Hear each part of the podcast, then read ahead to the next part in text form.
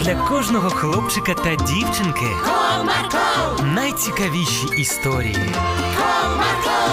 Не прогав свій настрій. Команда Марка.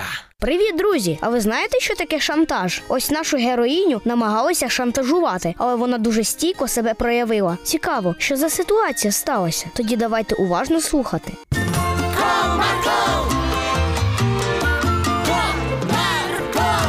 Одного чудового дня Даринка з Христинкою поверталися разом додому зі школи. Ти додому зараз? Так, мене батьки вже чекають.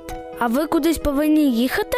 Так, ми в гості до бабусі поїдемо. Відразу як із школи повернусь. О, я також люблю бувати у своїй бабусі. А вона далеко живе? Так, їхати на машині майже 6 годин. Ого, це дуже довго. Ага, останній раз я в неї була декілька місяців тому. Ну, ти, мабуть, дуже сумуєш? Дуже сумую. Ну ти не хвилюйся. У нас скоро канікули будуть, так що ти точно у своєї бабусі побуваєш. Так, батьки мені те ж саме казали. А моя бабуся живе в нашому місті, тільки в іншому районі. І довго туди ж добиратися?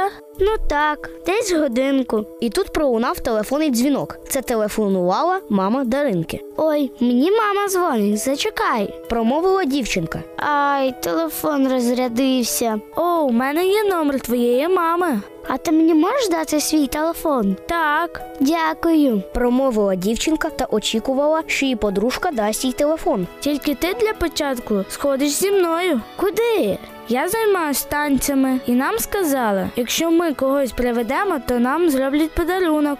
Але ж не можу. Тоді я тобі не дам телефона. Але ж це не чесно. Ой, нічого страшного. Так, тоді я пішла додому. Рішуче сказала Даринка. Ні, ти нікуди не підеш. Перегородила їй дорогу однокласниця. Ти підеш зі мною. Що таке? Ти чого мене хапаєш? Здивувалася дівчинка. Я ж тебе ж прошу по-нормальному. Пішли зі мною. Тобі там навіть сподобається. Ні, мене дома батьки чекають, я не можу. Значить так, якщо ти не підеш зі мною, то я почну розказувати про тебе в класі погані речі. З тобою ніхто дружити не буде. Але ж це не буде правдою. А хто тобі повірить? Я щось таке вигадаю, що навіть вчителя погано ставитися почнуть. Як ти так можеш?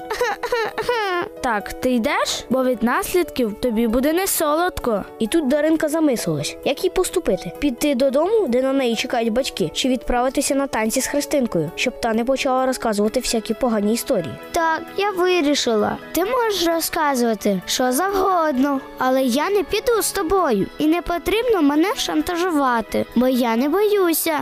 Ах, так, ну подивимось, хто кого. Після цього дівчатка розійшлися в різні сторони, а Даринка ледь стримувалася, щоб не заплакати. За що в нас так зі мною? Я ж нічого поганого не зробила. Після цього Даринка була вже вдома, де її зустріла мама. Доню, привіт! Ти чому не відповідаєш на телефонні дзвінки? Мамо, то у мене розрядився телефон. Ну добре, бо ми вже з татом почали хвилюватися. Та все добре. Точно? Спитала мама, і тут її донечка розплакалась. Ні, просто я йшла додому з Христинкою, і вона почала пропонувати мені піти з нею сьогодні на танці. Ну ти ж сказала, що ми до бабусі їдемо. Так, але вона почала шантажувати, що якщо я не піду, вона буде говорити погані речі про мене, і ніхто не буде дружити зі мною. Нічого собі. Ага, я так злякалася. А що ти їй відповіла? Я сказала, що я не боюся її, але насправді мене це дуже хвилює, тому що я можу залишитись без друзів. Доню, не хвилюйся ти так, все буде добре. І я гадаю, що твої справжні друзі не повірять пліткам Христинки та будуть і далі з тобою спілкуватися. Справді? Так, люба моя,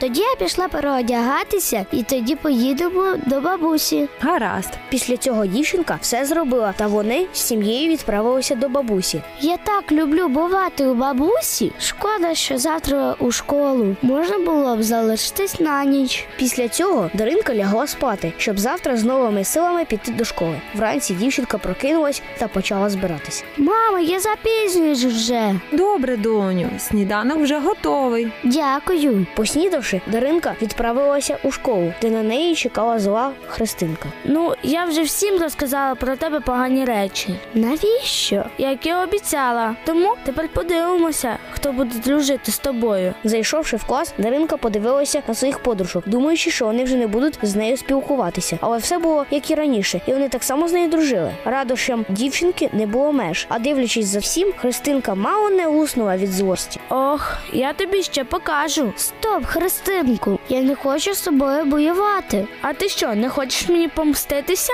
Та ні, навіщо? Але ж я думала, що ти тепер будеш проти мене.